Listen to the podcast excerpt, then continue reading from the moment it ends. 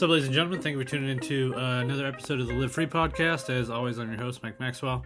Uh, today's guests are Lex and Carl from the Wisest Wizards. I'm all bubbly throated. I just had a big glass of acai. Now I'm all slimy.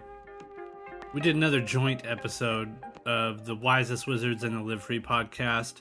Um, we recorded about an hour episode, and all of a sudden, Lex looks over at the computer and it had froze up and so we thought we lost the first interview.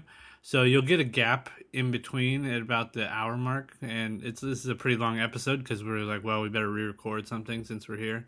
Um, but so we talk about uh, SS symbols, American Pimp, MMA judging, UFC on Fox Four, Muay Thai versus Jiu Jitsu, the written word, memory, tipping points, nationalism gay sex and Chick fil A.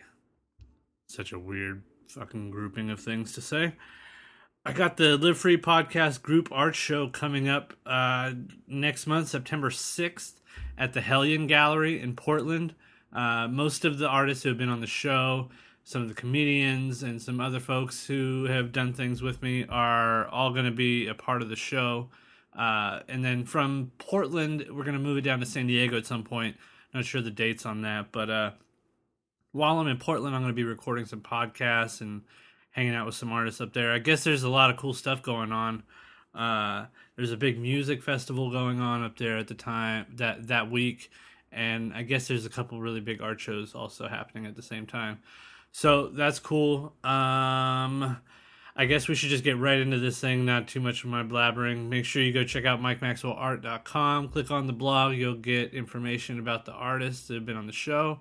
Or you, you can click right on the podcast. Actually, I keep forgetting to just say, just go to the podcast link. But anyway, go subscribe on iTunes and donate or do whatever the fuck you want to do. Okay? Uh, enjoy the show.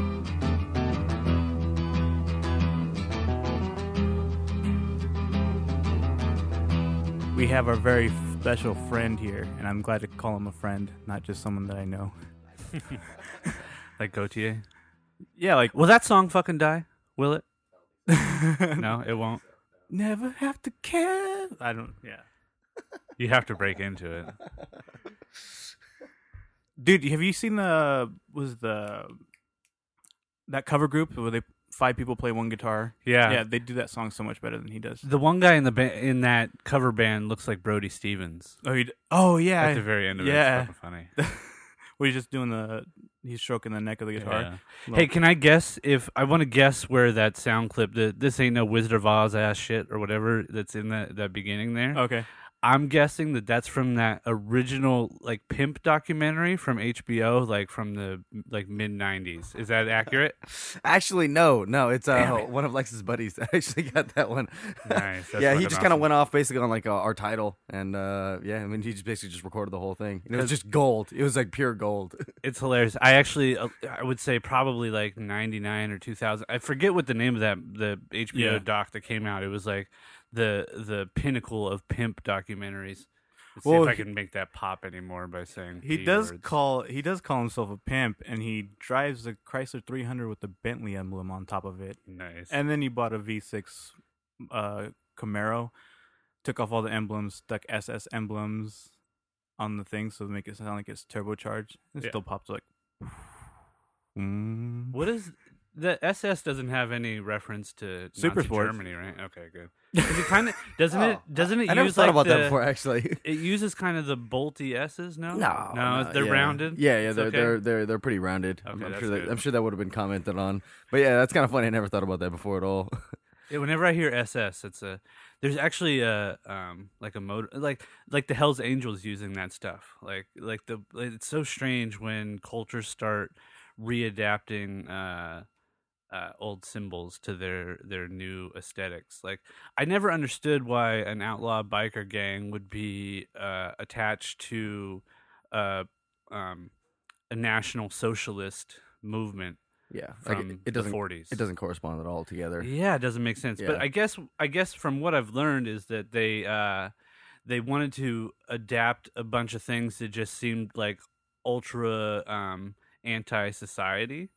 So like they when they started using it, they wanted the rest of society to look at them like fucking scumbags or something to that or you know like that they're they were Oh, yeah. dangerous, that they were some that they took this symbol that was the exact opposite of like maybe what that they were talking about and then adapted it because a lot you know like a lot of those early biker gang guys they were all um like vietnam vets and you know Yeah. like a lot of them were attached to the military which we often assume is hyper american if you're you know on in, in the us army or whatever you you get that weird nationalism Yeah, wouldn't you think it's they just adopted the imagery instead of the ideals? Yeah, but I, think it's kinda what he's the the shock value is what I think Yeah. that they wanted the shock value of uh-huh. it. But may, but it's weird to attach yourself to something and not sort of follow all the other guidelines that go along with those things. Yeah, I'm- But that's not to say that like the swastika wasn't you know it was uh bastardized from the from Buddhists or yeah, uh, yeah, for sure. Because it's just like a symbol for peace. But then they just like just basically just flipped it around and then started using yeah it as like, because their it's main still emblem. con- it's continued to be used in Buddhism and uh, Hinduism. You've heard of, you've heard of that Indian symbol, the Running Man. no. So the Running Man almost has it's pretty much exactly the same characteristics as the swastika. The only thing is that um, the swastika is I think tilted forward a little bit, so it's flipped. But Well, yeah, when right. you put it right side up, it resembles a running man, and you can look. They're in cave paintings and shit like that, and, or not cave paintings, but you know, like carved structures. Well, it's a fun symbol to to draw. I remember when I was young, I would draw it a lot, but I would I would draw the symbol and then I would turn it into like a pinwheel. Yeah. You know, like cro- make an X through it and it turns into like a pinwheel, yeah, like like four triangles. yeah. But it's uh, you know, I think the it's funny. I, did we talk? I hope we didn't talk about this before. I've talked about it on my podcast before. no, this is totally new. Um, I I was raised Catholic for most of my young, uh, like my like pro- I guess uh, ten to maybe fifteen before I revolted, Yeah, same Um, here. and I had to go to what's called catechism. Which is like a like a bi-weekly or, or like twice a week class that they they teach you about the mm. Bible or in Catholicism Their and own all the interpretation. nonsense. Yeah. So I had this teacher who told me that the swastika was a cross with the ends broken to like symbolize like anti-Christianity or something. What? And it's yeah, and it just goes to show like what kind of nonsense somebody who like one that we give uh, some this random person the opportunity to teach children false history Yeah. one you know with, with no direct connection to the symbol whatsoever and not that there's any real importance in that but just that that you would be misled in such a small way Yeah. what's to say that you wouldn't be misled in a, in a much greater more harmful way you know but it, it, again it's a it's a super old symbol probably even pre hindu pre buddhism you know even Yeah. the, the thousands and thousands of years old Yeah, but I think it's interesting. Like you know, I mean, I guess going back to the bikers, you know, taking talking about taking like the SS symbols as like shock value or you know some weird meaning behind it. But I mean, I think it's interesting when you have like you know like the urban meaning behind things and like you're kind of stealing words and just kind of like revamping them and reusing them.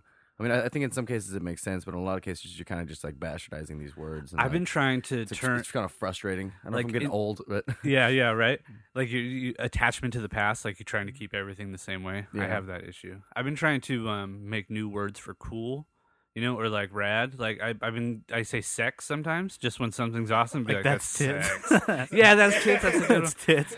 yeah Kevin.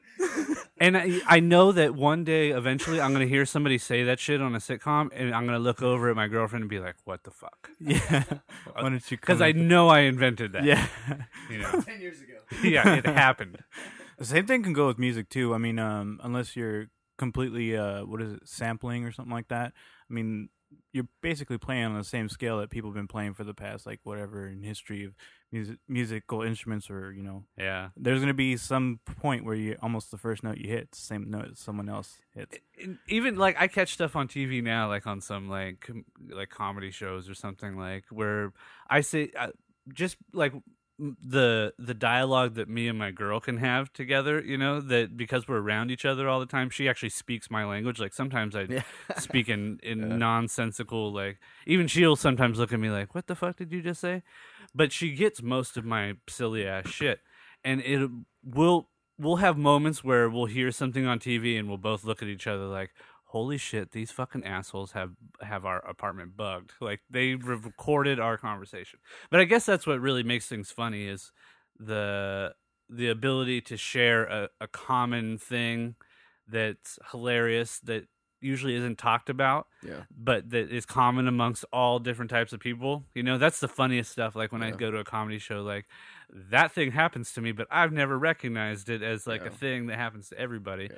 You know, and then all of a sudden you're not quite alone, like in your embarrassment or, uh, you know, whatever your insecurity is. Mhm. It's particularly in comedy, like stand up and shit. I mean, I feel like those are the best moments, like you said. You know, the funniest ones are the ones that everyone can relate to, because like you know, you, you hear something that you know you don't really have an opportunity to talk about. Know, it takes that one weird small angle to looking at it, and then you just bust out laughing, and everyone else is laughing too. We're like, oh, I guess it's not just me that realizes that's, that's- stupid. You know, That's the beauty in in comedy is how people can find those moments, take recognition of it, and then clean it up and present it in a, a short version that is funny for everyone.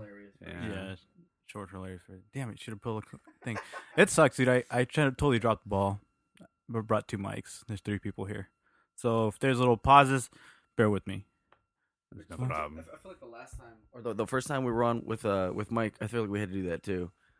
That did happen. Yeah, Yeah. almost works out better too, because I feel like I have a lot of random filler. What you know, like. It's- tends to be a little unnecessary, so it'll probably just actually make it your job easier because you don't have to filter that shit out. I never filter it out. Obviously not, because every time I listen to podcasts, I'm just saying stupid shit. But yeah, no, but uh, yeah, crazy shit. I, d- I don't even know how we got up on that first Oh, conversation. because of the SS. the SS. yeah. Oh, so it turned into the intro. What the fuck, man? Yeah, so basically, um, I I don't know.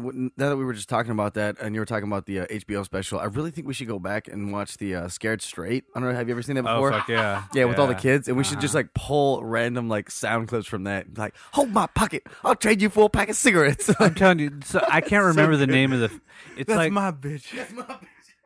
I, f- I fucking forget the name of that documentary, but it's like the the the yeah the pimp one. Oh, the pimp. because yeah. HBO did that series like all the real sex stuff like but pre-internet, you know, Mhm. like that really was Oh, they- was avant-garde. I would I would call it when it was good. There's a name. I forget what that, that, It's that, like that show on was the called. on the strip or like on the on the row. People know, Something like that. but the, I I don't think it was. I actually the reason I I mentioned that was because Mm. I had actually recorded sound clips from this pimp film a Mm. long time ago, way before I ever had a podcast, before any recording thing. But it, I used to um I used to make mixtapes with this. Uh, I had a, a two deck mixtape fucking setup on this old tape player that I had, and this one I, one weekend I decided to go through and find all the drug references on all the CDs that I own. oh shit! So it was it was two tape decks and then a CD player on top, so I could record to the tape decks from the CD player. It's a mission, man. dude. It was like a three and a half minute song that was all like, like one or like you know, just a few second clips of a whatever drug reference, like a bong rip or like somebody talking about something. so it was like all different genres of music all put together, Yeah. and I spent the time putting all this together. And the the, the best part about it was that the tape uh, the pause button if i press the pause button really slow it kind of stretched the tape out so instead of it just being like and then a stop and then a new thing and then a stop and then a new thing i actually was able to make it blend like it like a like a dj would with Really? with the mixer you know like i could i made it sort of overlap and it would record over multiple parts of the tape because it was like it was, it was really strange but i have no idea what happened to that Oh tape. man, I was just gonna say, please tell me you still have that tape, because I will buy a cassette player right now. Just so no, I don't think so. If I do, it's like in a box somewhere randomly, and I have Oh. no idea. But it Oh, may be gone by now. Yeah, it really sucks, man. Like with the whole like switch over from like uh you know cassette tapes to um what uh yeah I mean I guess the video video you know video and all that kind of stuff too. So I feel like I, I lost so much good shit from like back in the day. You know, like back when I was in like you know eighth grade or whatever, you know, high school, making like mixtapes on stuff. Or like I, I was talking about it with one of my buddies, and like um, you know when we were with those you know idiots in uh, in like junior high and high school that just used to put on gloves and beat each other up, and a bunch of my friends did like Jeet Kune Do or uh, Choy Li Fut or Taekwondo. So we just all just get together and just beat the crap out of each other. But we had we used to have like a ton of video for this stuff. Yeah. But I just like I have no idea where it is now, just because I mean I don't even have a player anymore. It's, I tried to track down. Um, all my buddies used to be really into um, BMX and jumping bikes and, Yeah. and mountain biking and all that shit. And I, I never gave a fuck. Like I would just fall down a lot, and it wasn't any fun for me. Yeah. But we would build these jumps because we lived up in the mountains and like all this open area. So we'd build like big tracks and shit. And uh, there was one video where we built this big ass fucking jump, and people were doing cool tricks, and but half of the people that were hitting it were eating shit, like really good. And I I narrated the whole thing because I was filming. so great. You, you know what's weird is that um, I was watching a bunch of BMX fail compilations on YouTube last Nice. night, and we're having this conversation, man. Yeah, But- and these were all like fucking 14, 15 year old kids Yeah. being fucking knuckleheads. Yeah, so so it's more just funny versus like just Dude, complete raw painful. But and not only that, but like a lot of people, the area where we built it, Mhm. there was um like a downhill trail. So a lot of people would ride their bikes up, and it, it was in Crest, and so it was a three mile hill. So they'd ride down, ride up, ride down, hmm and so some older dudes like would ride by and stop. And there was one dude that just fucking cased it so hard. He it was he hit the jump and just pulled his front wheel way up in the air. It was almost like he was straight up in the air, like his front wheel was above his head and his bottom wheel was below him. Yeah.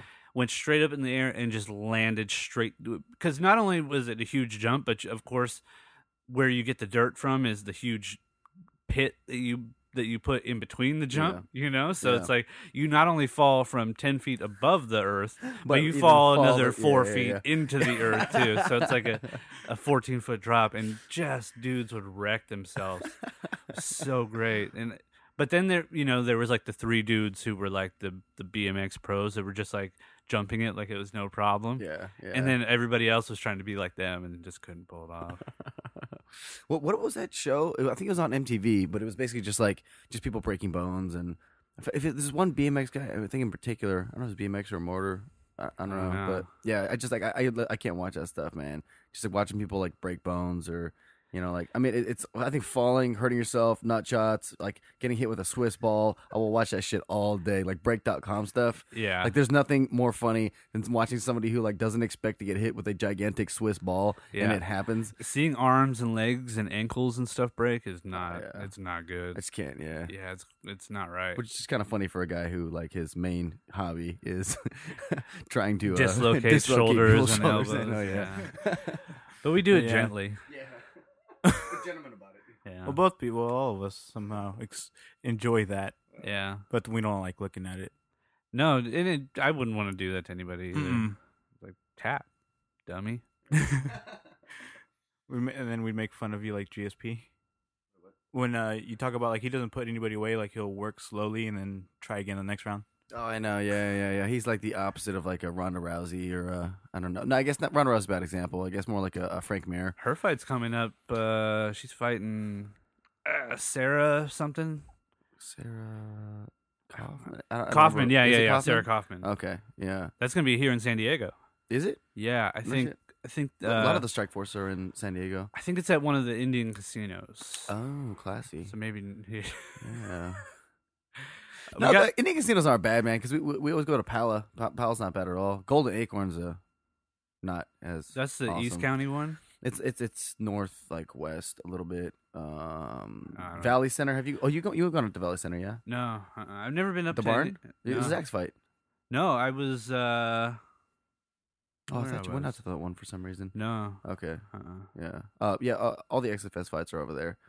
I mean, they they run a decent show. You know, like uh, considering you know what it is. It's it's a non commission. Um, but yeah, it's, it's basically just in a gigantic barn. Know, Yeah. It's kind of funny. Well, it, it's come a long way, man. Like, uh, Oh, yeah. you know, Yeah, and the, the guys are organized, man, and like you know they they pull people, and you know they know that people don't want to pay all the commission fees. You know, like they you know in order to pay for like the local and in California the way it works is you know it's kind of like you got to pay to play, and then there's like there's just so many fees that go into it. So these guys that are like young and hungry and broke, you know, they don't want to spend the money to to fight. They'd rather just go to Indian reservation and like at least get paid something or not have to pay. yeah. I wonder if that that transition is super weird. Like trying to, I, I don't even know how it works. For what? Just trans from like amateur to pro, or Yeah, well, let's say what is the what is the step somebody has to take to fight in the UFC? So let's say let's put the UFC at the top of the mountain. yeah. You know what what are what are the struggles that these dudes have to go through to to get there? Yeah, I mean theoretically, most guys they'll either do jits tournaments or they'll come in from a striking background and then they'll make the jump over to MMA. Some guys just come straight into MMA and usually they'll get jacked in the beginning unless they're a hard ass. But you know, theoretically, you have to pay uh, the commission for that year in order to uh, get registered as a as a fighter, and then you have to pay again a fighter fee in order to fight the actual competition, and then you have to pay for the rash guard. You need to pay for the shorts, all camo. They have to be camo specific stuff, and they don't give it to you. You have to actually buy everything, gloves, all that shit. That's crazy. It's just, I mean, it's kind of a racket. Yeah. Um, and then you have to, you, it's mandatory. You have to fight at least two fights before you can go pro. And then I mean, that means you know you actually got to get picked up by a commission. And if it's commission, they're going to be a little more choosy about who they pick. So a lot of guys, you know, if you don't have a stellar record or you don't come from an awesome camp, you know, you got to like really put in your grind.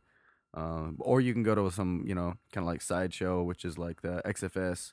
Um, XFS is a little more organized than some of the one I'm seeing. But I mean, if you go to some of these King of the Cage, like Gladiator Challenge stuff, like the guys at the top are good, but they usually get matched up with like some of these guys. I'm just like, dude, this guy's not even wearing fight shorts. He's wearing like basketball shorts. Like I don't even know if he has a cup on. You know, Like, this guy literally looks like he's never worked out in a day in his life, and he's going up against like you know like you know somebody who's like pro status. You know, Yeah. just just get jacked. It's like those people who think they're tough guys in bars and Yeah. just have no idea. Absolutely, yeah, yeah. Yeah. Because I mean, uh, from from their mindset, it's like, well, the more people we have fight, the more family and friends are going to come out and watch and buy tickets. So we might as well just have everybody No, yeah, which- fight. Makes sense from a business perspective, I Yeah. guess, for these people who are trying to recoup the costs of putting on all this shit. Yeah, yeah. But what's up with these commissions? Are they? Is it like gangster shit? Is it? You know? I mean, they say like you know if you go to like Boston area, New York area, you know, it is comes from a little more of that like you know fucking gangster kind of mentality. Yeah. I mean, I don't know. Like my experience with the commission, you know, there's some guys that are pretty cool. Um, you know, they're they're they try to be knowledgeable. They try to you know they're they're kind of just there to help grow the sport.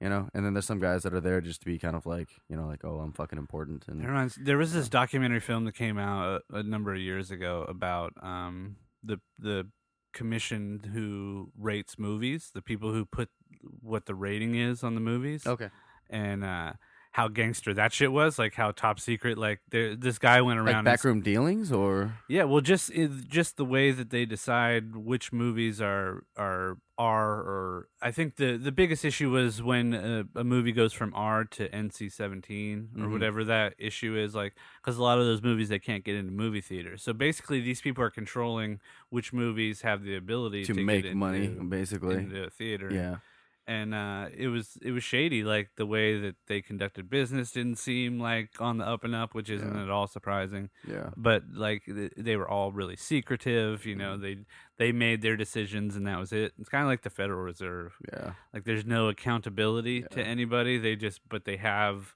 this power over not only a power over the people making films but the power over people's ability to go see films that they Mhm. want to see. Like that some um group of fucking six people can decide oh this this film should not be publicly consumed Yeah, like that with no- they're making that choice for everyone yeah. With no like real recourse or like Yeah. no real understanding of how it's how it gets done. and now since then of course with the internet and shit it's a, it's a lot different probably from when that film was actually made till Mm-hmm. now but just the ability to get communications out I mean, there w- what did they say? I mean, in terms of uh, you know, j- making the jump from R to NC-17, was it like a full minute of boobs or like two minutes? yeah, like I don't- I- seventeen. well, th- I think that was part of the thing or, that you know, like the rules weren't all that stated. yeah, that it was just a judgment call. It's kind of like judging in MMA. yeah. Like I how crazy that shit gets. This should be an R. like I feel they have one of those little like uh, eight ball shakers. Yeah, Like- yeah. And you know, like there was just a, I forget which fight it was uh, in the past couple fights, but there was a a, a ruling the one judge scored it 30-27 for one fighter, and the other Mhm. judge scored it 30-27 for the other fighter. Wha- oh, they flipped. Yeah, that shouldn't. Was he looking the wrong at wrong way or got someone confused? Two refs who are they got the colors mixed up. You know, like it's like it's, it's like they got they they flipped the chart over or something like that, and they Yeah. got the colors mixed up. Like, wait, who's blue again? Fuck. that that I could deal with. Is it But like a just- bingo thing or is it like a a clicker thing? You know, like do you have to? Because I could see like if if somehow you I don't know you forget your left hand's your right hand or something like that, and so like you're saying you know blue corner which is your left hand and red corner, but you you're hitting red corner thinking it's blue. Yeah, Could it be Like, the same thing? Yeah, no, no, it's, it's not like clickers, like you're clicking like uh, points and shit like that. Yeah, it's it's, like, it's they just have like a very simple card, and then you either write nine or ten or whatever the end score is. That that would be hilarious though if you're just sitting there with like a, a, a red fucking little uh like almost like a grenade and like a um you know a blue grenade, and you're basically like, oh, that's a punch. All right, that's two clicks. Uh, head kick. Oh, that's like three clicks. you know, like There's somebody doing that down there somewhere. they do that in Taekwondo. Um, they actually have clickers. So basically, every time they score a point, you click it, and sometimes you'll you'll fuck up, and so like someone will have like way off or something like that, or like you'll just get excited and jump, and you'll accidentally click it, and like oh fuck. Yeah, I'm cool with human error. I'm not cool with two judges seeing a fight being two totally different things. Yeah, that, that almost uh puts a maybe someone got paid off or some some sort of you know backdoor reason. Yeah, or is I it like that Manny personal ven- Pacquiao fight? Oh, dude, I've never seen or talked to so many people that were going for Bradley and said Bradley lost. What the? And they were even pissed off, and they were rooting for Bradley. Yeah, everybody That's knows crazy. he lost that fight. That's crazy, man. that was one of the most bizarre things I've ever seen. in my Bradley life. knows that Bradley lost that fight. Yeah, You know what I mean? Like you don't you don't get asked, "Did you win that fight?" and you say, "Well, I don't know. I guess I'll have to look at the tape." Like, come on, man. I mean, you know, like No, it, he he first said he said yeah yeah yeah, and then like the whole crowd started booing, and then like he kind of like got scared a little bit, and then he was explaining, going on to something like you know uh, I'll give him a rematch, and then he said I'll look at the tape to really see if I won because I want to be a person of my word. Uh, he he probably saw the tape. He knew he Didn't lost. he, Did he give uh, back the belt? No, he didn't. I thought he offered the belt back. Uh, I thought no, I it heard was rumored. It was rumored that he offered the belt back. That he actually watched the tape like a hundred times, and then he realized that he didn't win. And then it came out like six hours later that he was like, "Fuck that! It's my belt, bitch." You could take his corner's uh, advice during all the breaks and not watch the entire the entire fight. Just listen to the the way that his his coach talked to him, Yeah. and you'll know who lost the fight. Well, see, that what was weird is that uh, when they showed his corner, like the last three rounds, he was like, "You got this, man. You're almost there. You're almost there." I was like, "What is he like? He's getting his fucking face beaten in, and he's saying you're almost there, like to a knockout or something." Yeah, you're almost there to this fight is done, and we can go home and get a paycheck. Yeah. That's what that sounded like to me. like trying to just talk him through it. Like he wanted to quit. I think dude wanted to quit. But there's certain subtleties to your tone, like when you want to just egg someone on, or like you know you're you're excited and you know something's gonna happen. Uh, you think of- it was the yeah, it was excited, one? yeah. Yeah, I didn't hear. I didn't see it that because way. there you know there's certain things you can pick up and that way like when uh like a fighter's losing their corner it's like come on man you know they'll, they'll give that you know confidence talk but this guy like super like got got three more rounds you're almost there man you're almost there which i probably could have read his whatever subtlety wrong yeah it's bradley's corner and I saw it as him trying Is to just trying to make convince the him. distance? Yeah, convincing him that he's not dead Yeah. and he's still alive and breathing. That's what that sounded like to me. That he was like, "Shit, this is not going well. Let's try to convince this dude to keep moving." Dude, just recently, uh, well, I mean, this is maybe like six months ago or something like that. But I was talking to a coach, and uh, um, his fighter was, uh, I mean, he's, he's pro, you know, he's, fought a number of times, number of times. Um, he kind of he kind of went to pro a little bit fast though, and then I guess like he was, uh, you know, in the corner, and you know they were kind of warming up and everything, and then uh, the coach noticed that like you know he wasn't hitting pads like he normally does, and um, you know, he's you know, like, are you all right, man? Are you all right, man? He's like, yeah, man. Just you know, thanks for everything, and like, you know, uh, I- just, I really hope I just make it, you know, the whole five rounds. And the coach is like, what the fuck? Yeah. I mean, he was just like, oh no, it'll be cool, man, it'll be cool. But in his head, he was just like, Jesus Christ, man, this is fucking awful. Like, this is not what I want to be hearing right now. yeah, that's a Just, just sending you to your doom, basically. yeah. People who've already lost in their head. yeah. That's yeah. I can, I, I like to bet on the fights, so I always watch the weigh-ins. yeah, we were talking about that. Yeah, and sometimes you could just see it on their face, Mm-hmm. like that. It's just not. It's not going to go good. Yeah. It's weird how sometimes you just get that feeling. Like, uh I think Phil Davis is going to lose yeah. this weekend. Just by again the weigh-ins or No, well, the weigh-ins are today. Oh, that's right. Yeah, yeah. Yeah. Who's he fighting? tomorrow. He's fighting a, a dude from Black House, a Brazilian. Uh, oh, was it Erick Silva? No, Oh. uh, an Oh, wait, eight- no, wrong, wrong weight category. What am I talking about? Yeah, Jesus Christ, yeah. uh, two oh five. Um, a dude I've never heard of before. Is Phil Davis dropping thirty pounds for this fight? Sorry. he uh he's a striker um but they're trying to he- he- they're trying to say he doesn't have a ground game from what i've read but Mhm. i can't imagine that any dude in mixed martial arts coming Has out of brazil no and black game, house yeah. doesn't have a, a jiu-jitsu game that Yeah. sounds ridiculous to me but i'm i'm i'm he's a a four to one dog against phil davis oh, shit. davis is a six to one favorite Damn. So are you, gonna, are you thinking about taking that bet? yeah Yeah. i think i think he's gonna yeah, I think he's gonna lose. I mean, I, I- feel like uh, right right when Pride and uh, UFC were switching over was like the biggest opportunity to make money because like there's these guys who had these like big, humongous, awesome names, but then like I mean, you just didn't realize all these people were just on like massive quantities of supplements, you know. So they come over here and be like, oh, you know, this guy's a huge favorite. You know, everybody wants to see him fight. He's gonna make all this money. I'm like, dude, no, this fool's gonna get blasted, man, by this like no name, you know, who's got just way more talent right now. I remember when um, Cro Cop came into the UFC, and I was with a bunch of my friends watching it on TV Yeah. who um, weren't big UFC fans, Yeah. and I was just talking up how this dude was going to get it, how Gonzaga was going to get his head kicked off like a soccer Oh, ball. really? No, dude, like, watch getting this. smashed. Yeah. Dude, that I thought he killed him. He Yeah. kicked him in the head so fucking hard, Yeah. and just flipped it the exact opposite of what I said was going to happen. yeah. Well, exactly what I said was going to happen, but just, just the wrong the wrong person. dude. yeah. But there's a so we got the what is it UFC 102,000 coming up. I what is it? Twelve hundred. Yeah. 12 112. it's it's Fox Four. They because they kind of Oh yeah, reset yeah, that's right. It doesn't have a they they start from one again. with Yeah. Do you guys have picks for? Uh, well, I think well the main event for is, sure. is Shogun and, and Vera. Yeah, I think Shogun's gonna win that. I I see this being uh, a be a long, drawn out, boring fight. Yeah. Actually, It's just gonna be a stand up battle. yeah, I think it's gonna be a lot. It might.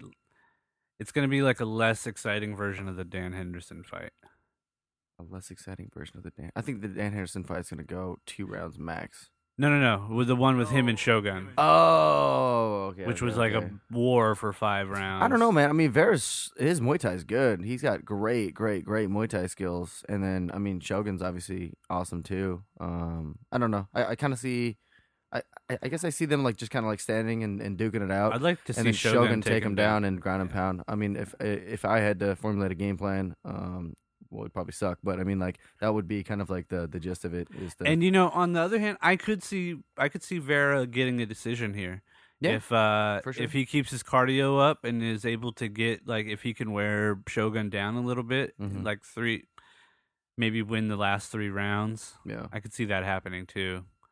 But he needs to get a win. It's, it's such a weird matchup. There there was a lot of hoopla on the Twitters and the Facebooks Mhm. about how uh, the winner of this will get a title fight. Which I want to make a point, which I did on Twitter already. yeah, But fucking Dana White, after he he posted his fight, you know, blog week, fight week video, uh-huh.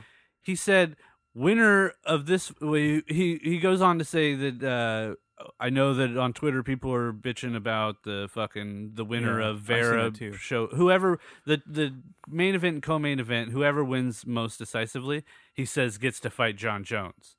And he's Now, still got re- one more fight. Oh, There's yeah. Jon Jones still has a fucking fight before he, he before anybody has an opponent from this this fight here. And I I think Dan Henderson could win that fight. I think he has just as much chance.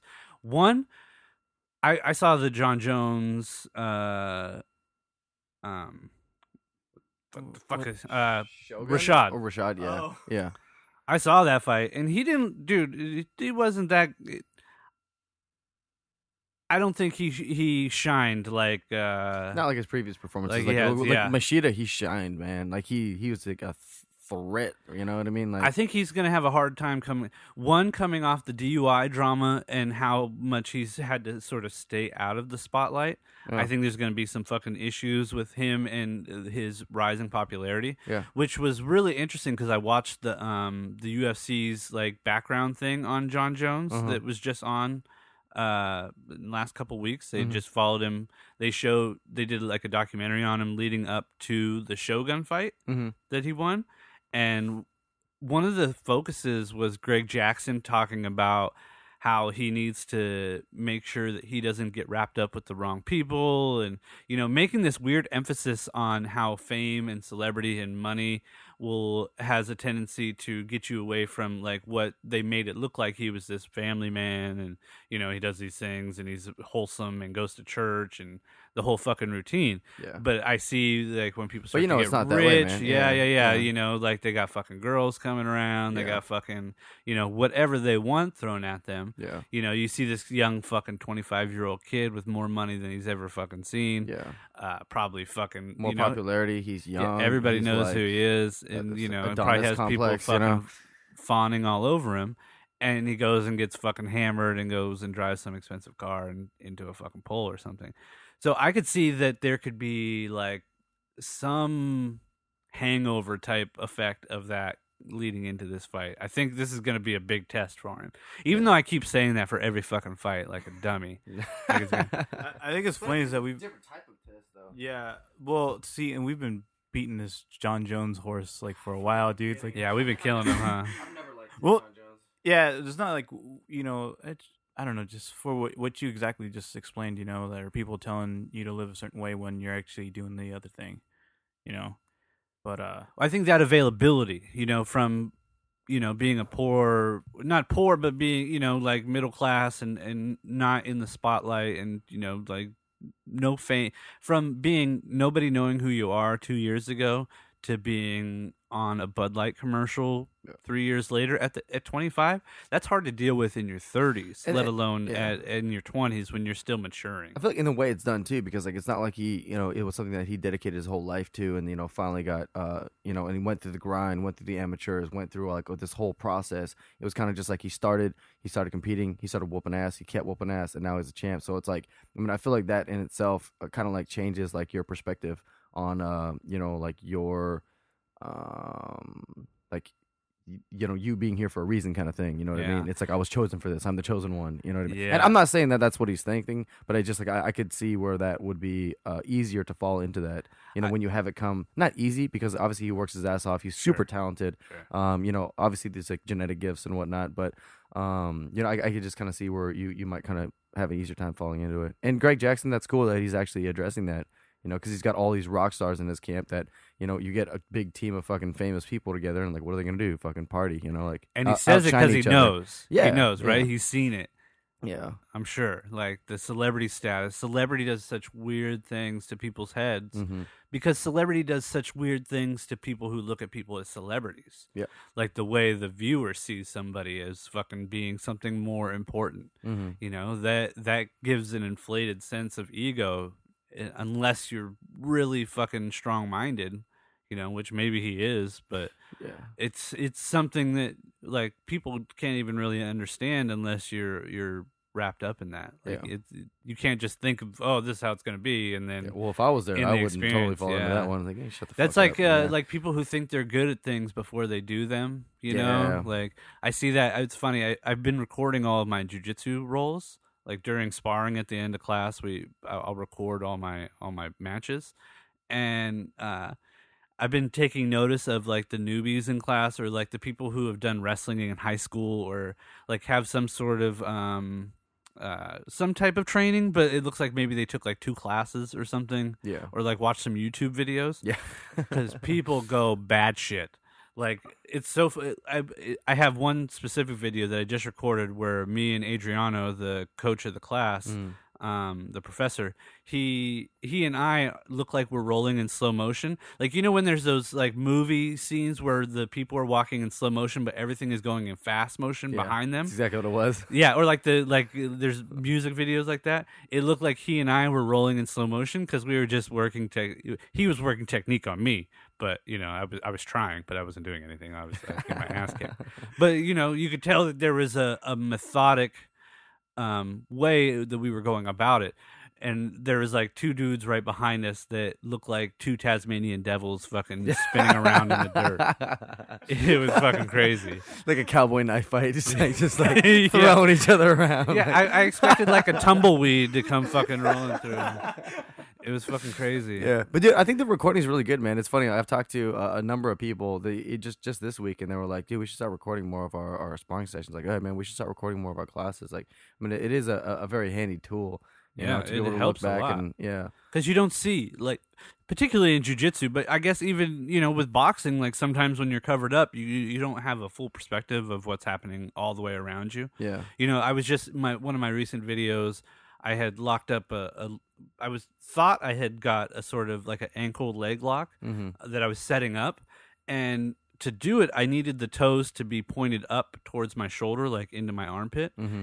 and in my head that's what was happening but when i looked at the footage the hit my my opponent's foot was actually faced down Uh, and i was not putting any pressure on on it at all yeah, so you know and i wouldn't have seen that otherwise Mhm. because it i didn't have the visual Yeah, like i yeah. couldn't see that portion of of the role because my eyes were a lot of times my eyes are closed i notice like Mhm. i'm not even looking yeah. you know but I feel like you kind of because I mean, it's, I feel like it's almost like a, not a necessity, but it's like I mean, you're you're kind of trying to use other senses, like your your eyes kind of become your hands when you're kind of feeling things over. Yeah, especially like trying to retain guard. If you in half guard and trying to get full guard back, or you're in side control and trying to get full guard back, Mhm.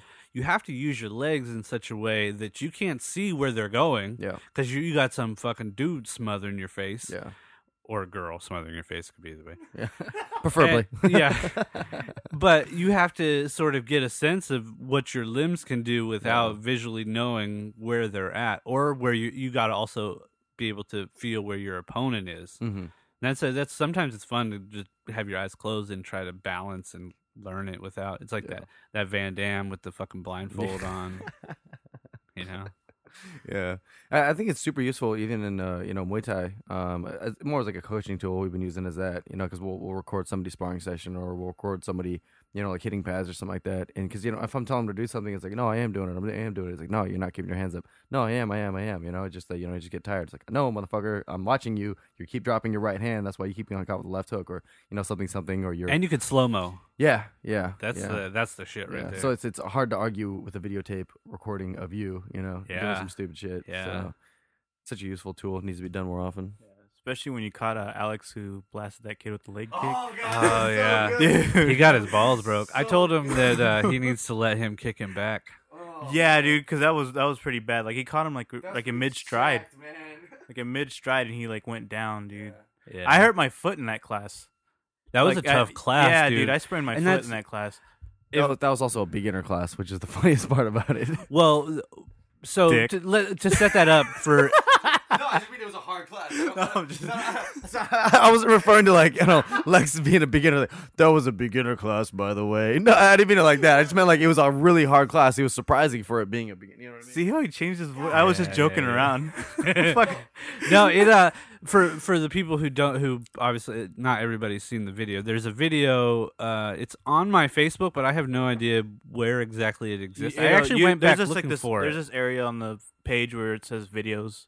That's why I, I went Yeah. looking for that. I couldn't find it when I went looking, but Maybe it's uh, like in some sort of like weird bottom corner underneath lines because they changed the f- you know Yeah. layout so many times. But anyway, so there was a really intense Muay Thai class where like the the training was there was there was an odd number of people in the class. So the first there was uh I- Oh, it was it was uh one guy spars with the other guy and the guy tried to attack both of them. They all tried to attack one of them. yeah, well there was an extra guy who was going from group to group, sneaking Yeah. up on groups and Oh, throwing yeah. body shots. he at caught me a couple times too.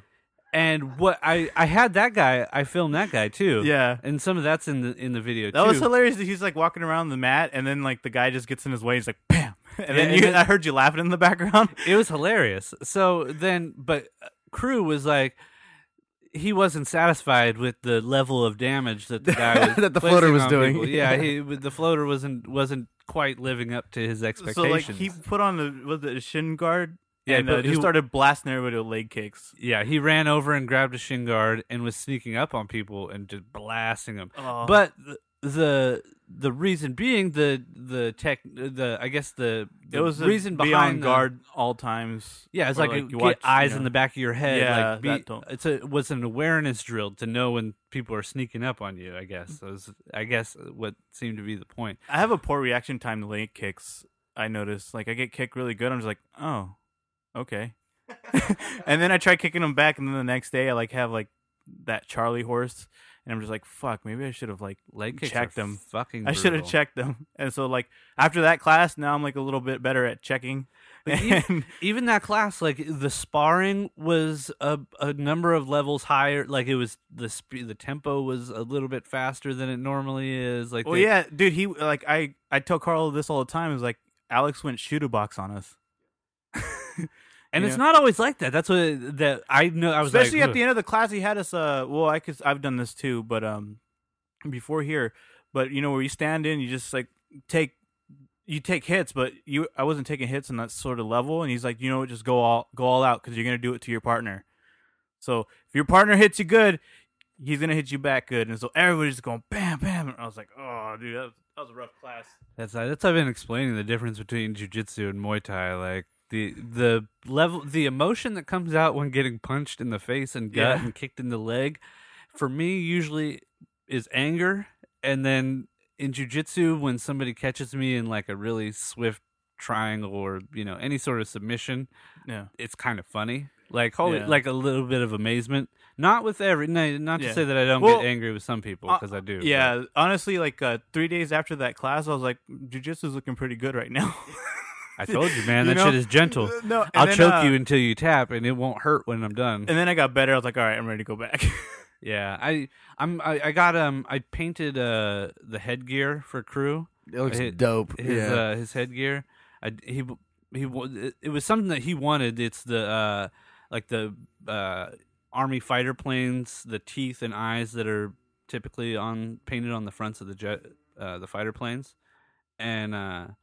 So I got I traded him for uh, some private lessons. So I'm gonna Oh, do uh, I'm gonna do a few privates and see if I can't get back into it. Because I'm training jujitsu every day yeah. now. Like you're there every every day, sometimes Yeah. twice a day now. Yeah, yeah, yeah. Yeah. Tuesdays, twice a day, Tuesdays. Yeah. Savage, dude. Yeah, it's getting good, man. It's so weird. And what's fucking sucks, I'm as skinny as I've ever been, Mhm. and I weigh the same fucking weight. I was at, because really, I want to be 170. I went into the gym the other day, I hit 181. I was like, fuck yeah, I'll probably get there maybe in a couple weeks. Yeah. be, we'll be 175 next week. Two days later, I come back 189, eh, 89.4 yeah. and my Okay. stomach was empty. Yeah. I was like, I didn't even fucking eat food today, you fucking scale. God damn it. Did you drop a load? Yeah, yeah, yeah. Dude, my stomach was empty of food. I was starving. Like you, you- like you literally like emptied out all your what is it? The things that could keep you weighing a lot more to get on that scale. There, I, it wasn't Well, on it purpose. wasn't on purpose, but No, yeah. it was, No, because it was a day class. So Yeah. Uh, I, I typically I can't eat before rolling around with a bunch of fucking No, beasts. You'll throw up, dude. Yeah, Yeah. I've been trying to figure. that. There's a f- there's a fine line actually. Like you kind of need to have a little bit of. That's why I've been eating those protein bars before class because you have you need a, something you in need there. a little bit of food in there, but not enough that you're even anywhere close to what you consider full or even like comfortably full. You can't do that. If it you you need like a like a quarter full stomach. yeah. But if it's empty, you'll start getting all acidic. You'll get heartburn and just feel like you're gonna puke. By it, every time, if my stomach is empty, the third roll, because typically at the end of class you get about three rolls in. About the end of the second one, leading into the third one, it just feels like puke time is Yeah. coming. It it hasn't, and I only puked. The only time I ever puked in class was when I first started Muay Thai and mm-hmm. when I first started Jiu Jitsu. My first week. Was it on, with Al- Alex's class or was it Vinicius No, it was the um or Bernard? Bernard. Okay, yeah. He does a lot of cardio. Dude, we would butt heads too. That's uh I didn't do good in his class. Yeah. Yeah, we just didn't we little- didn't communicate well. He's a little more like boot camp, you know, like I'm gonna tell you what to do in yellow. Yeah, it was I don't know, it was, it was weird. I didn't connect to it Mm-hmm. Cuz uh, and then he would get frustrated with me and then I get frustrated with him. I was like, "Show me how to fucking do it, dude. Don't just fucking get mad at me and let me get punched in the face and laugh like he was- he would say stuff like, "I'm gonna keep picking on you until you get it." And I'm like, just teach me how to do it first, Or, yeah. You know, I, I'll, I'll figure it out. I'm a smart dude. Just help me learn, and then don't let me learn from just being punished. yeah. But you know, that's part of this thing too. And uh, looking back now as a newbie, you know, a year and a half later, I can see where what I considered punishment at the time wasn't necessarily so. Yeah. You know, yeah. like I could what I was looking at the photo of me when I got my blue belt, Mhm. which was about 10 months into like 10 months of straight training a lot, Yeah. you know. And I noticed that I look soft. Mm-hmm. You know, like I Mhm. looked at myself in comparison to uh I guess Do you would- mean like your roll style, or do you mean like you? No, no, just a Like, picture of me physically. Okay, yeah, yeah, like yeah. and I felt like I was in good shape at that time because I'd been training for 10 9 10 months pretty pretty hard and the the person 10 months before that was even a hundred times softer yeah, but you know like I thought I was hard like I thought I was tough right there and now I know I was like you you were nowhere close to tough and you were squishy yeah. I'm still squishy but like I was even more fucking squishy it's just weird like there was like I looked at the photo and I was like ah I'm different from that now Yeah, isn't isn't it like a, a humbling that actually comes out in your body language, and now you're able to see it? yeah yeah But, But maybe it- that's isn't just it, me isn't it kind of like the flip flop thing that we've been talking about this whole podcast? You know, where someone deciding so you didn't appear as hard, but deep inside you're a badass. Could it be that reason? Like you don't have to show it anymore.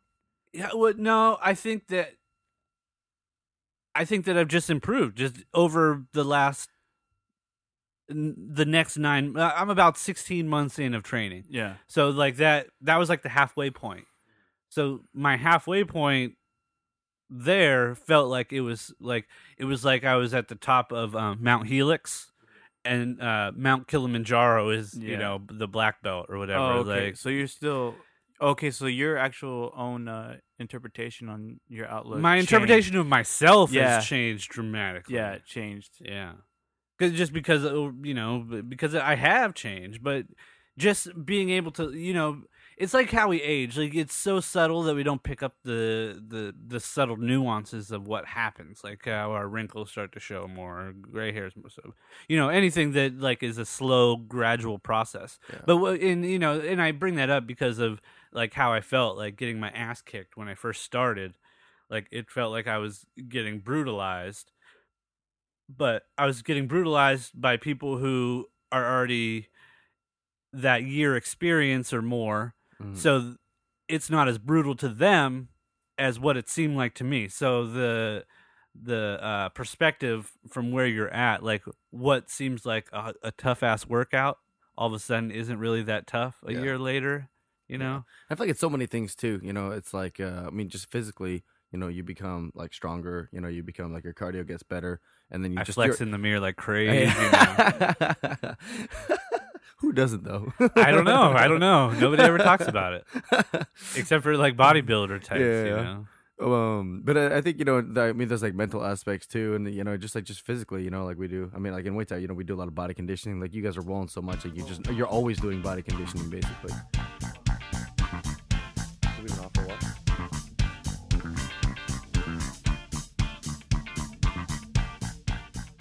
Follow my friend Matt, my Mike, and Mike Maxwell. You got to Arts. hit me with my right name. You, it, it's a, it's amazing. scared right now, dude. It's amazing how many people, even like my relatives, will start to pronounce my name with an A before the I.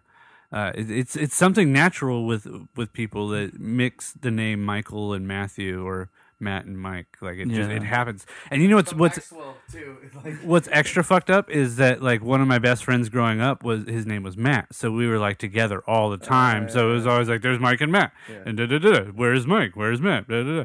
And now motherfuckers more often than not call me Matt before they'll And call I'm the, me one of the motherfuckers, man. You, Well, you anyway- got a you got a big crew with you. Don't worry about it. How's it going, Mike? It's good. I, I feel like that the intro song should have had a dun dun dun dun, or like a like like uh the the funeral song. What's the song? that, Like, what's the what's the one that they always play at funerals? Why is the wedding song the only one that's popping my head right now? Too many fucking weddings lately. And my, damn, death of man. my, my damn girlfriend always talking about getting married. Ah, ah. You know, I'm a minister, right? I can I can perform weddings. Dude, we were actually talking about that too, because a lot of people were like, "Oh, you guys gonna have a Jewish wedding?" Because my, my girlfriend's Jewish. I'm like, "No, that's like an hour long class, or not Yeah. like a, like a year long process." If that you like really short, sweet, secular wedding ceremonies, I'm your guy. yeah, yeah, and we're- tattoos, yeah, I got you. Dude, we can get tattooed and married at the same time. It'd be That's awesome. and I'll paint us a portrait. but uh, yeah, it kind of sucks we lost the last hour. Uh, it was a really good conversation. Uh, Mike was sharing some of his vast amounts of philosophical knowledge and on um, the SS. on the SS, and he uh, talked to us a little about the secret of life. I cried for a little while. They consoled me, and now here we go. Yeah, it was pretty much that. yeah, It's like devastating, It- dude. It's it. GarageBand can take a dive, man. That's uh, it's important to invest in a secondary MP3 recording. Well, I see now. I, well, I can do it off my phone, but then I'm backing things up with two Apple products that I hope that doesn't crash because my iPhone crashed pretty, pretty uh, recently or now.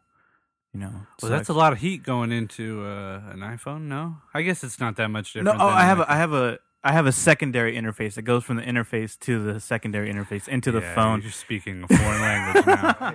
interface with the interface of the interface. Yeah, I only know plug in, plug out. Yeah, That's it. yeah. You Push think 'cause record. I'm Asian, like this shit would be like second nature to me, but like I'm not good with numbers or tech, so it's like it's weird. I got like the worst of both. I'm short and stupid. But you know, martial art, you're there. yeah, you win. you, you still win in life. The culture win right there.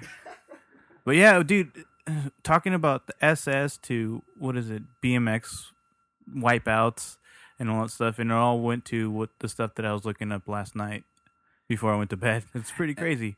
Yeah, and unfortunately, like we we can't we can't repodcast what we podcasted into uh into the ether again, right? It's like uh, telling a book or writing a book from someone's spoken word. Like yeah, shit can get weird. Yeah, Yeah, shit's gonna get totally, really like weird. Telephone. Yeah. Yeah, that's fucked Like up to think about, right? Yeah, dude. You call someone and say, "Hey, Carl, I, Carl, I dislike the way you do this," and then Carl turns around and says, "I think he he says I don't, I don't like like, you," or I, I like that. like pine nuts. What? Yeah, yeah, yeah. Pine nuts are The telephone game is pretty pretty awesome. Um, I never got a chance to play that actually when I was a kid. I feel But like that- I was like held back. if you look at it like in a religious standpoint, it get this shit gets really weird. Oh, for sure. But you know, people try. You know, people. Tr- there's a, a train of thought that says that when we didn't have the written word, that our memory was used in such a different way that we were able to use it in a better, as a better tool. do you feel like our that's memory may have worked better. Maybe because I know, for instance, if you just took some of us fucking pudgy motherfuckers and threw us in the woods, some of us would die. But if Yeah. you went and took some motherfuckers that lived in the woods already, they would have the know how to survive. So I think that uh, if you were forced to use your memory more often, if for instance, remember how often you used to remember telephone numbers? Like when before there were cell phones, you remembered everybody's fucking telephone number, or you wrote it down. But I guess that that goes against what we're talking about. But uh, now you don't remember anybody's fucking phone number because it's all in your phone. You don't. You just touch the button.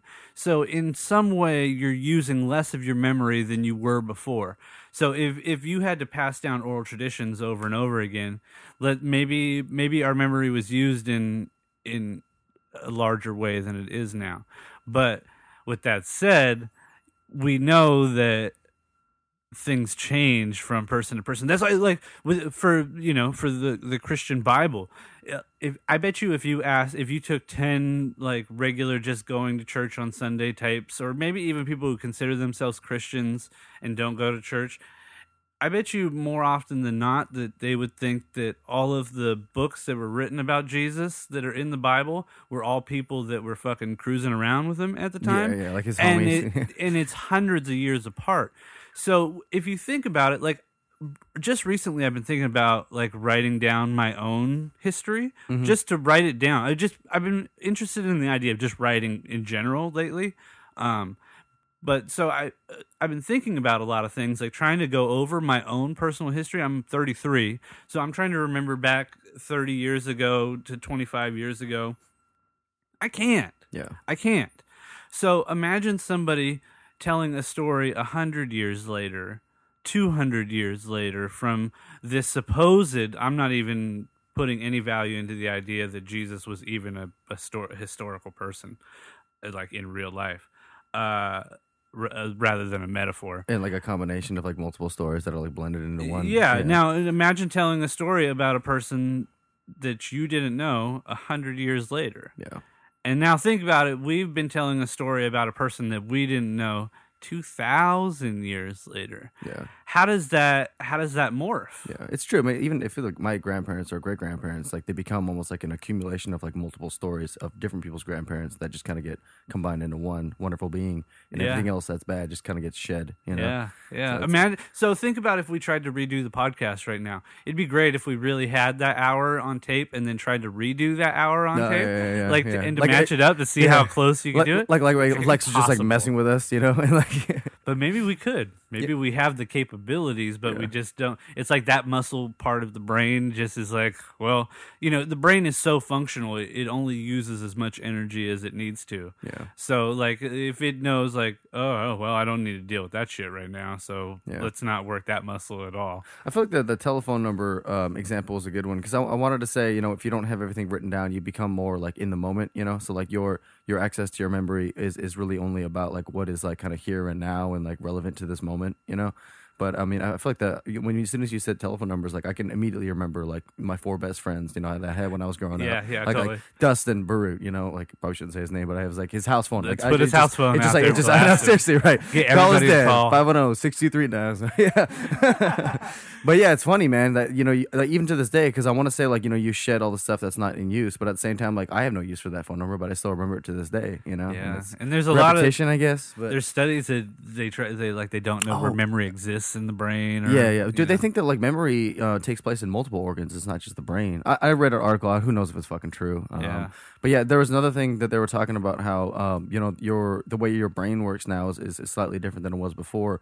To where you know in the in the past it's more like you actually had to memorize things because you didn't have access to these reference manuals. You know later on in life, so you'd have to like spend copious amounts of time to you know memorize this information and like embed it into your brain. But now it's like your your pathways are such that you know you actually it's more about retrieving the information because it's all out there on the internet or books or you know like CDs.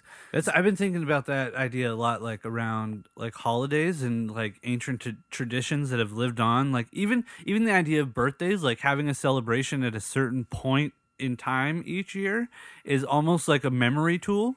Like it's Yeah. not so much about the celebration. Like uh, just thinking about this idea abstractly, I have no sort of frame of reference for anything to match it. But like the idea that we have a celebration each year so that we have a memory point of like, hey, this is the thing that we need to remember. Like if we for Yeah. some reason we wanted to remember how old we were. If we, Yeah. you know, we're not keeping track on our license, we're not keeping track of the year because we're not keeping track of the years. Would you would you do a cell and you know that's making a lot of assumptions about people in ancient history but you know like the idea that you Yeah. you only you have these things as a way to improve memory Yeah, Yeah, that's true. not just about the ceremonial aspects of it in and of itself If you say like, you know, if you if you if I would ask you like how old are you, I mean, like, you're obviously using your birthday as a reference. So you're going to say like, well, I'm this many years and this many months. It's really easy to figure out, you know. Versus like, how old are you? Like, okay, well, I was born, you know, in '84, and you know, you kind of like have to do more math that way, which I hate. but still you're still kind of referencing and i feel like the way that we uh somehow are programmed to uh you know rely on relative uh rep- repeating motions and stuff like that Repetitive and, motions, yeah, yeah. repetitive motions. Yeah tongue twist.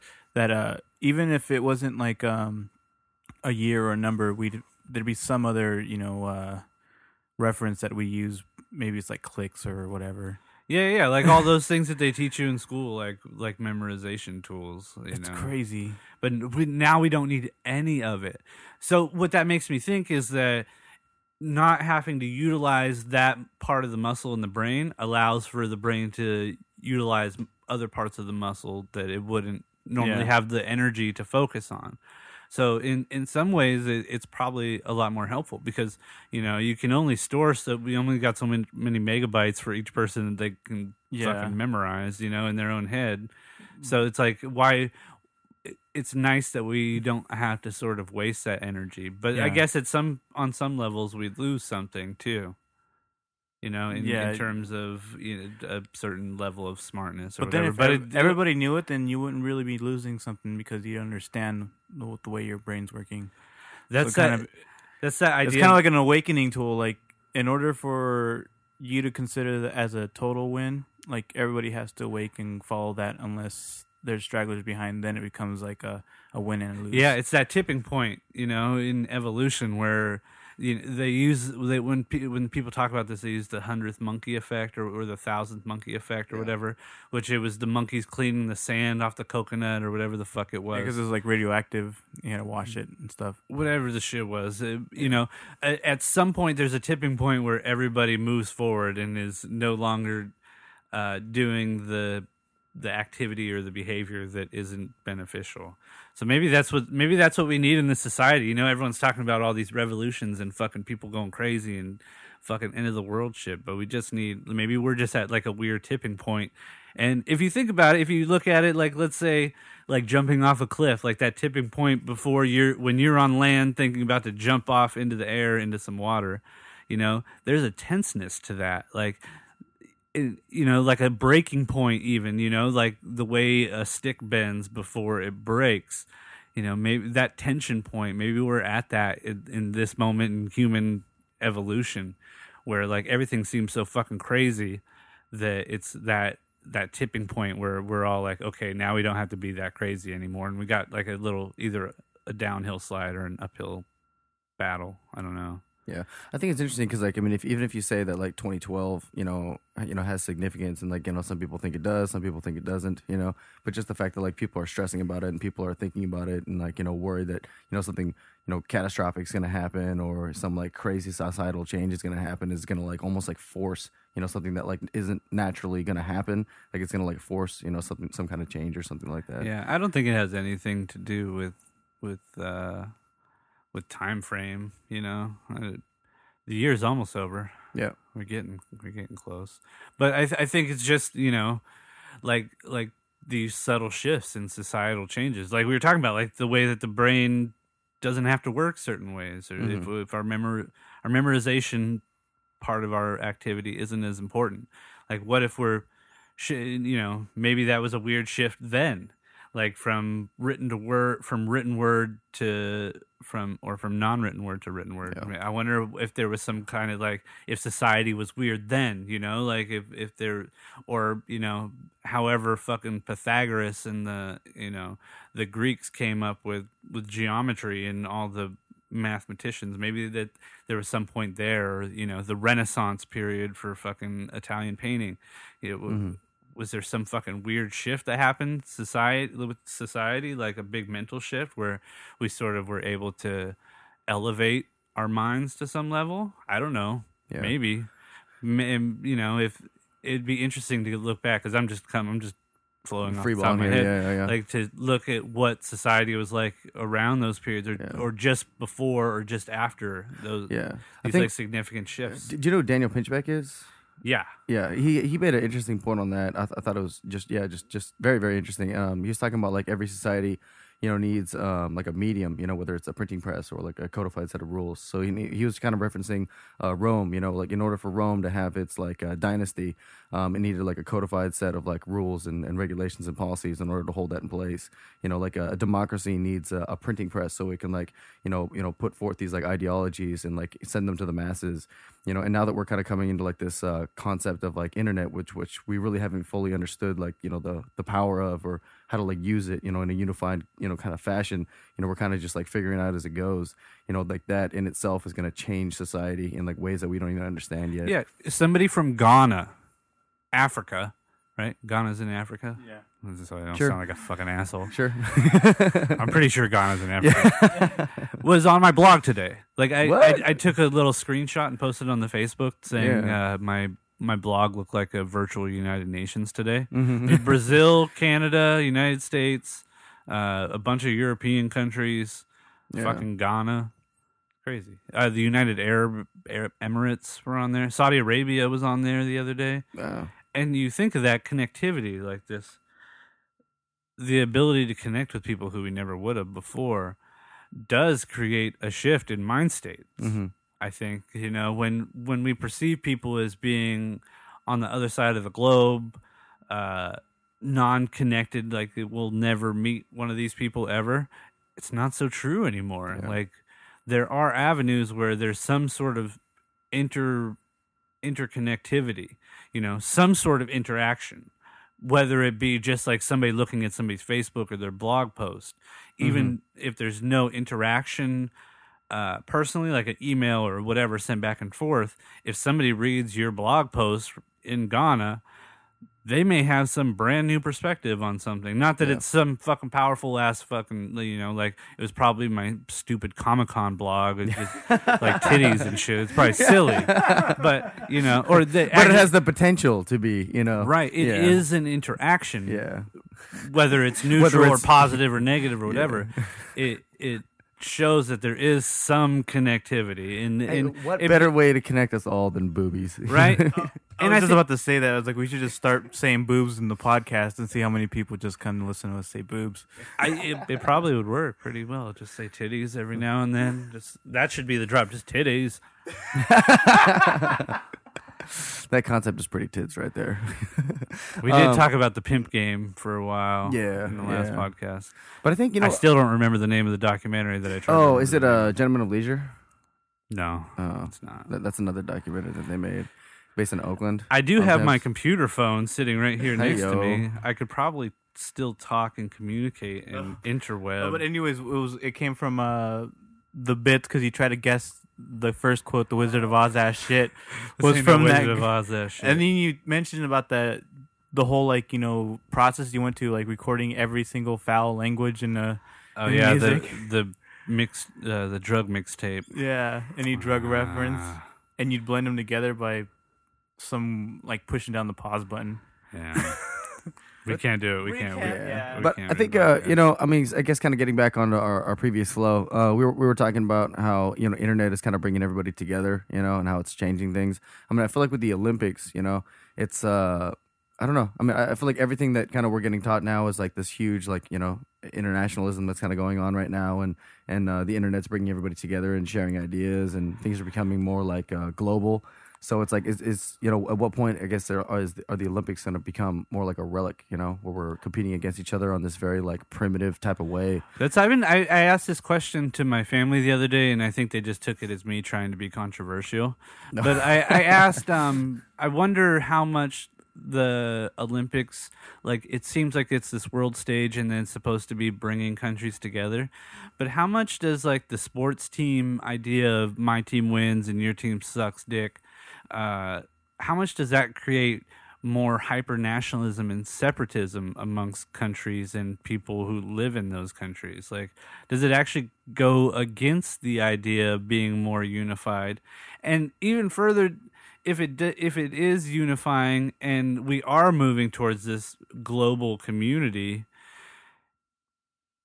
what does that do to nationalism? Like, what does that say? What is it? You know, like I kind of look at nationalism as like a dirty word. Like it's kind of gross to me. Um, but a lot of people are attached to it. Yeah. You know, a And lot of people wave American their fucking flags. And what's really funny is, and as as disassociated as I am with America and the United States, and uh, even the idea that there's borders that exist on on the globe is like laughable to me. But that's you know that's like fucking hippie talk. Um, that I even said, oh, like I felt my my brain go to like let's go Team America when I was watching the judo. Like I got hyped that an American won, and then I got kind of sad that he lost his next two matches. And I was like, wait, you're just doing that because you think you're on fucking Team America, but really it's all we're all fucking team people, and that, that there are no borders, there are no fucking flags, there are no you know it, that, all that shit is fucking fake, and it's it's almost seems designed to keep us separated from one another, and so I think I, I'm wondering what people think if, if other people think about the Olympics in such a way, like what it does for nationalism and the and then like what it is as a like a more separatist idea, Yeah, I mean, I, I- think it kind of depends on like the environment that it's done, like I- Debbie Downer style, you know? Like, Yeah. I mean, hey, everybody's all happy about the Olympics. Oh, that's some bullshit. Yeah, I mean, I feel like it's definitely done better in the Olympics. I, I think like one of the the craziest like uh like nationalistic ideas is like just like the the soccer World Cup, man. Like people are so crazy Yeah. about that, you know, and just like being like all for their team and all for like their country and stuff, and it just I don't know. I feel like that is a little bit more um aggressive, I guess, than the Olympics.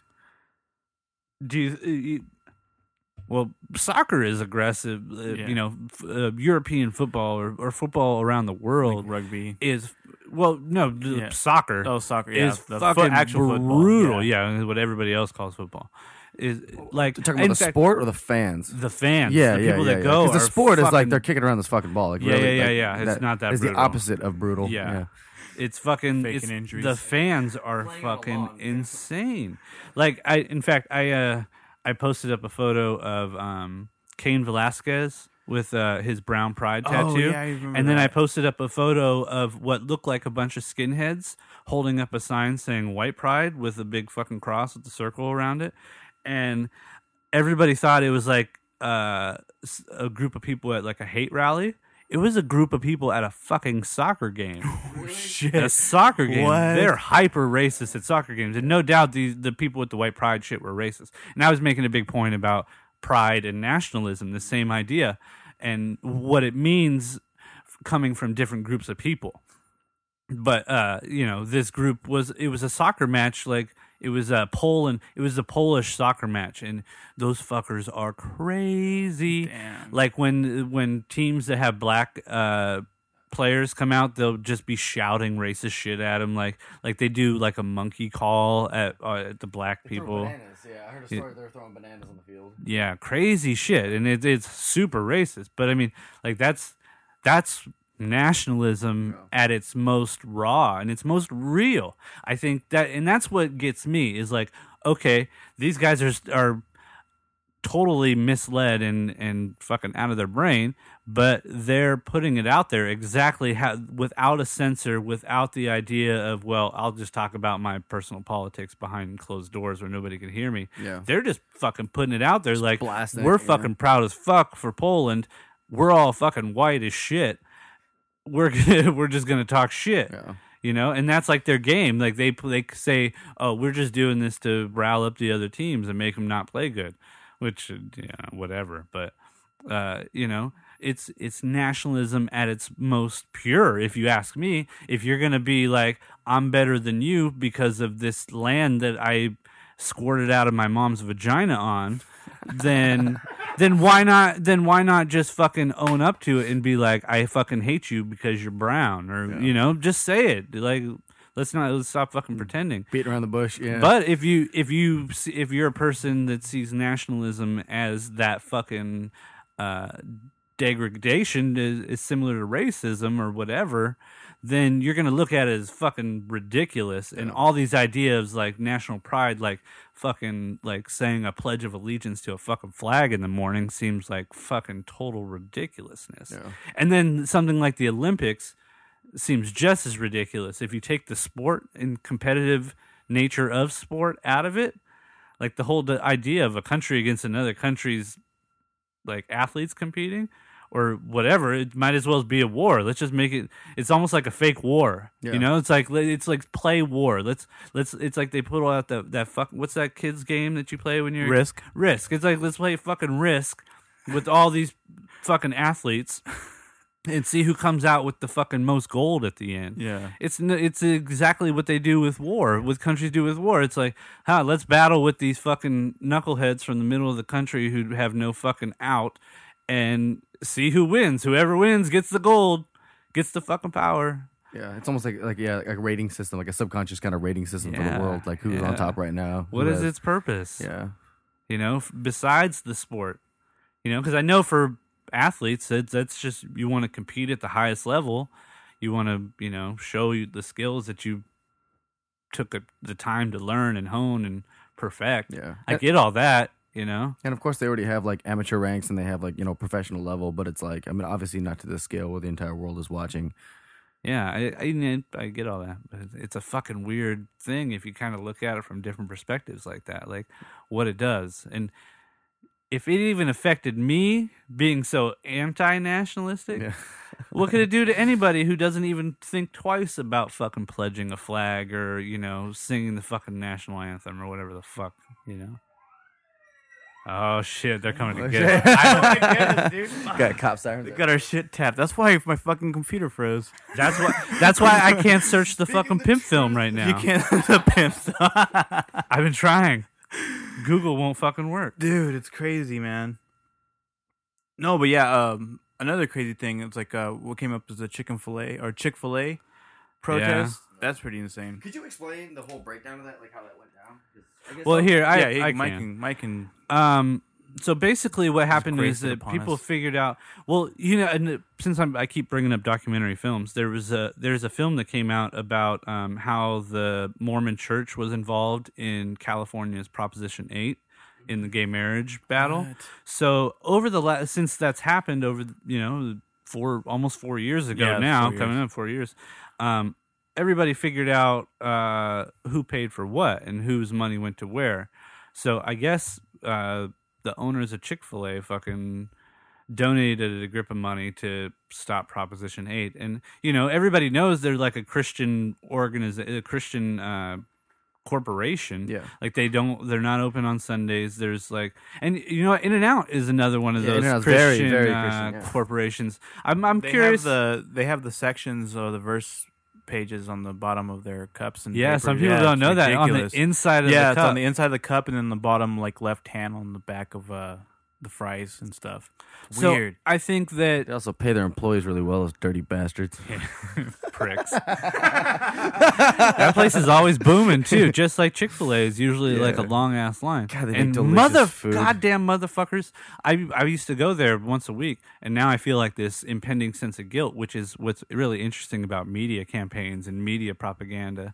Uh, the way that well maybe not even media but like the way that a group of people can implement their agenda onto a large group of people. And i'm not saying that that's a good thing or a bad thing. I'm just saying like like the Kony 2012 thing like the way uh the social networking can can get a, a an idea and a, a way of thought out. And i talked about this uh, uh, we use our money to to vote more often than we use our vote to dictate public policy Yeah. so I I think it, you know, for these people who you know the gay community who feel that uh, this one corporation, uh, amongst many others, are directly infringing on their personal rights to do what they want to do as a, a free human being. Uh, is frustrating and and if you want to try to basically i think the idea is that you want to make somebody feel how they're making you feel you know you know you want to treat people the way you're being treated and so by making a, a media blitz campaign their incentive is to cut the bottom line of, you know cut the profit margin of chick-fil-a Which, in the same way, like you said before, is like voting, basically. right and against and what so doing. I agree that gay people if they want to get married can go fucking get married. They can do whatever the fuck they want as long as it doesn't infringe on anybody else's rights. But we have this christian right in our in our society that is so concerned about the sanctity of marriage for some fucking bizarre reason that that they're so that they're unwilling to uh uh to bend in any of their their points of view and it's ingrained in them you know it's taught to them from a, an early age and it it's cult like it's Yeah. cult like that anybody gives a fuck but i made a tweet like saying that it sucks that i i can't have delicious fried chicken because some right-wing christian business owner doesn't like gay people i'm pretty sure every christian right-wing business owner like mogul doesn't like gay people. I, I remember, I'm sure Herman Cain said some crazy batshit fucking things while he was on the campaign. Yeah. And I guarantee you, motherfuckers still eat at rallies. It's kind of weird that we have that that while talking about something, while something's a hot button topic, that there's certain rules that apply. And I said, like, I I would go to Chick Fil A once a week probably, and now I don't go there just because of the fucking media blitz. But now, what's interesting is you see the the other backlash of uh, Christian right protecting the Christian right and going out and like making um, an effort to eat, Eat more Chick Fil A Chick-fil-A. to be uh, spiteful Yeah. towards uh, the gay community. But it's it's so fucking weird that anyone's sexuality means anything to anyone. It's it's fucking retarded, and it's it's because of whatever their own hangups are about themselves. Like it's I love how I love when like the hyper anti-gay, uh, you know, typically hyper Republican, rich white, end up having like 18 year old boys sucking their cocks, you know, fucking every other day. Like, it's, it's, it's, I always, uh, you know, like people who are so anti one thing. Well, the church in general with like the molestation cases. Yeah, and, you dude, know, it's like, like, it's very- stop It's very ironic. Stop it. Yeah. It- It's fucking silly that you're trying your your own sexuality is so oppressed that you feel the need to oppress the rest of society. It's it's sad, Yeah. you know. I mean, I think it's it, it's it's lame too. Just that you know, um, you know, like their their idea of like being a productive member of society or like a good Christian is like you know to go about like hating gay people or like making their life a pain in the ass. You know what I mean? Yeah, if I just heard so my many other. my aunt was in to town into. and she's hyper conservative and Mhm. she was she told her sentence started with something like uh, you know, I know God has a plan, and then the end of the sentence was something about like hating giving money to Mexican kids. You know, Wow. you know, like I hate that my tax dollars go to illegal immigrants, or like, or you know, just some like nonsense, some just ha- pure hatred towards something that is Which is funny too because like supposedly they did numbers recently and it's like the uh, illegal immigrants, you know, that she's talking about, really like they actually have more contributions in taxes. You know, like it's, it's basically a wash. you know? yeah and it's so hypocritical Yeah. like the uh, the idea that um people come here just to be lazy and like get free money is the most fucking it, anyone who says that it just shows their knowledge of foreign policy is zero because if if anyone who knows about NAFTA knows exactly why there would be an influx of of immigrant workers coming up from Mexico because the the way international trade has gone now anyone involved in agriculture or small business particularly Yeah.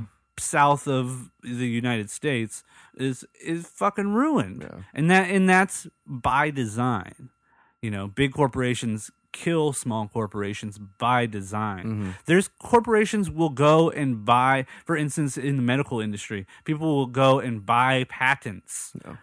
so that medicine that could be sold for a cheaper price at a better incent you know a, a, a better medicine for a cheaper price don't go on the market Yeah. you know so it's it the the whole the whole way that we have our system set up is designed to to make it worse for people like that and these people that we're we're calling illegal aliens and th- that's such a fucking dismantled term so that you can stop looking at your fellow human as a Yeah. human it's so fucking ridiculous like even saying it sounds fucking gross like derogatory class. yeah, dude, it's so bad. And what's funny is is that people who are hyper conservative going after Mexicans more often than not.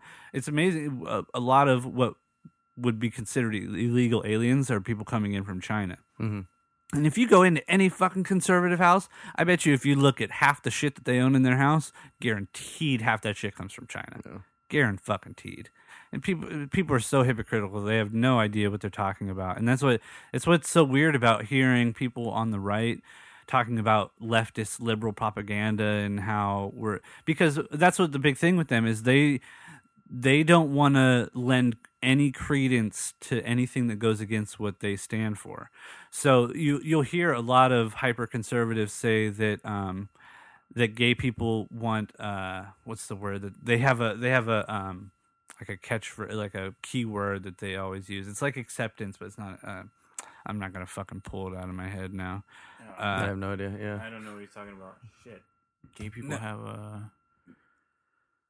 it's not that The only word that came up was the interview where they had Sarah Palin talk about that, and she said the the owner was being crucified for his beliefs. Oh, you, well, you, no, I'm, I'm, No, I'm talking about. I'm trying to figure out, trying to like filter something. I'm trying to see, w- you know, what people, the way the right don't want to justify Oh, gay justify, sex. okay. That, that's exactly what it is. They don't want to give their stamp of approval on gay sex because as soon as they do that, they think the fucking well, world is going to unravel. dude, or the thing they're they were against sodomy because you you had like basically what they're what they did was what, where they kept going is where they made or they took your kids and they taught them the you know their own uh, ideals and the kids grew up and it's like a never ending thing so your kids kids grow up that learning that same ideology and just like back and forth. And when someone something like being gay produces no kids, and that's where your main uh, attraction to keep your ideal going is kind of a f- fuck Yeah, up. and the- like that's why you, you're not allowed here because you don't you can't contribute to something that I want to keep going. You know? Yeah, that's It's interesting. just, it's just so weird though because it's like I mean you're trying to keep these away because you're saying that like you know these people aren't like what you, you want them to be productive members of society and be a part of the, the greater group when really the opposite is true like by giving them the right to marry and by recognizing them as like people you know what I mean that they're going to be more productive members of society and more of a collective so it's like you're telling them one thing like you want them to be more like everybody else but then you're like pushing them in this category that's like creating this like animosity between them you know And on the flip side of that, uh, that's part of what is. If you look at the Chick Fil A thing, you see a direct connection to not wanting to to to be an opposite. So not trying to come to a common um, consensus. Not it's like fuck Chick Fil A. You see it. Everybody's a, everybody's like fuck Chick Fil A. So it, it it's uh. I talk. I talked to Jasmine on the podcast, the last one that I, the last Live Free podcast about um, all girls um, art shows and how creating a a movement of your own does empower you, but you're also telling this other group who's been telling you you're separate for all this time that yeah, I am separate, and I and I'm telling you, this group that has oppressed me, that I am different from you. And yet at the same time we're talking about equality. Like that's equality is, is meant to be the goal. It seems like that's the end game why would you create an even further separate why would you why would you make the the barrier even broader between you and this group who you've historically had issues with why why is there not a mending of bridges as opposed to a burning of bridges And I guess I can understand too. It's like I mean, if, if the opportunities aren't there and the barriers of entry are like you know so great that you have to almost like create your own you know bar- entry into it. You know, like in the same way that uh um you know like African Americans needed to have like you know you mean uh, black people? Yeah black people sorry yeah. Thank you. Uh so uh so uh, in the same way that you know like black people just couldn't get jobs you know? So they had to be like kind of like they had to force you know these uh you know business owners to to allow them because like you know you can't just say like oh you know like why do we have to have the separate rule? Blah blah, blah. It's like well this, the rule's kind of there for a reason you know? And like maybe it's outlived its usefulness at this point you know but at the same time like you know at, at, during its heyday it that's was what useful sure that's what the double-edged sword is it's like Yeah. okay we we lack power but we gain power in a group Mm-hmm. we all know that uh but at the same time if you're you gotta you got i think it's important for us to try to remember what the end game is Mm-hmm. so uh, just the idea of creating separatism allows for there to be a continued misunderstood hatred which i- you know is at its most extreme. But i think uh, like like having an all girls art show you're basically saying guys can't be in your art show but you're mad that guys don't have more girls in their art show. It, it- it's kind of a conflicting set of of ideas. Mhm. like it's not if you if you have the intention of an end game of equality. And we see this a lot that uh separatist movements don't actually want equality they want the power yeah you know and that's i i don't i it's not surprising Mhm. you know it's that's what a lot of people thrive for but and that's like they want the win everybody Yeah. wants the win Yeah. you I mean, know? I, yes, I feel like it's just so apparent right now in American politics. It's like you know everyone's not looking to for solutions; they're just looking for like victories. I, So I saw a bumper next- sticker yesterday. Sorry to interrupt Yeah, you, but before I forget, and I, I posted on my Facebook. It says, "I would rather, I prefer, I would rather have a Mormon than a moron." So, in other words, like I don't really give a shit. Mhm. I just don't want the other dude. Yeah, That's it. yeah, And it, I posted a fucking meme thing the other day too. Yeah, I, I think I, I don't know if I talked about this or not, but Mm, the no. fucking uh, somebody was putting a, a picture of Sarah Palin with like a goofy ass look on her face and said, um, in the last election, uh, John McCain thought this fucking goofball was better than who the current fucking Republican nominee is. Yeah. You know, so in other words, four years ago, you guys thought that this little batshit fucking piece of work was going to be a, a better, a more viable option Yeah. than the, current you know, shit. the Mormon who you guys painted as a liberal from fucking Boston, who is fucking you guys all shit on Dude, four was years gun ago. crazy, dude. Shot wolves. Said wolves aren't don't have meaning to anything. Because she's It's fucking, crazy. It's like I don't know. I, I hate to say this, but it's kind of like the she is a poster child for the worst symptoms menopause can do to a woman. not not not that not every woman. stepping in that. fucking not to say everyone, but uh, you know she's pretty lost it up there. Yeah, I well that whole scene, like, well, I mean, there's a there's a portion of this society that's it's very strange. But I mean, and then on this uh, on the other hand, they think that we're fucking just as strange. You know, whatever the opposite of their point of view is, is just as bizarre. I got. To I got to cut. All right, man. Well, oh shit. Oh, it's going okay. Well, since we fucked up, we kind of fucked up our time schedule, so we have to kind of cut this short. But uh, fuck, dude, it's always awesome having Mike again. You know, Yeah, thanks for having me, and thanks for being on my sub show as well. For sure. Well, yeah, we'll definitely do this again. Uh, hopefully very soon and get a nice longer one. I, I definitely appreciate the uh, nice long chit chats. I feel like we actually got through none of the material we intended on doing. No, we didn't at but all. I feel like it's actually a better conversation that way. Yeah, it's more real. Yeah. it's not as well. They're structured. No, it's not structured. It just flows well, like a live recording.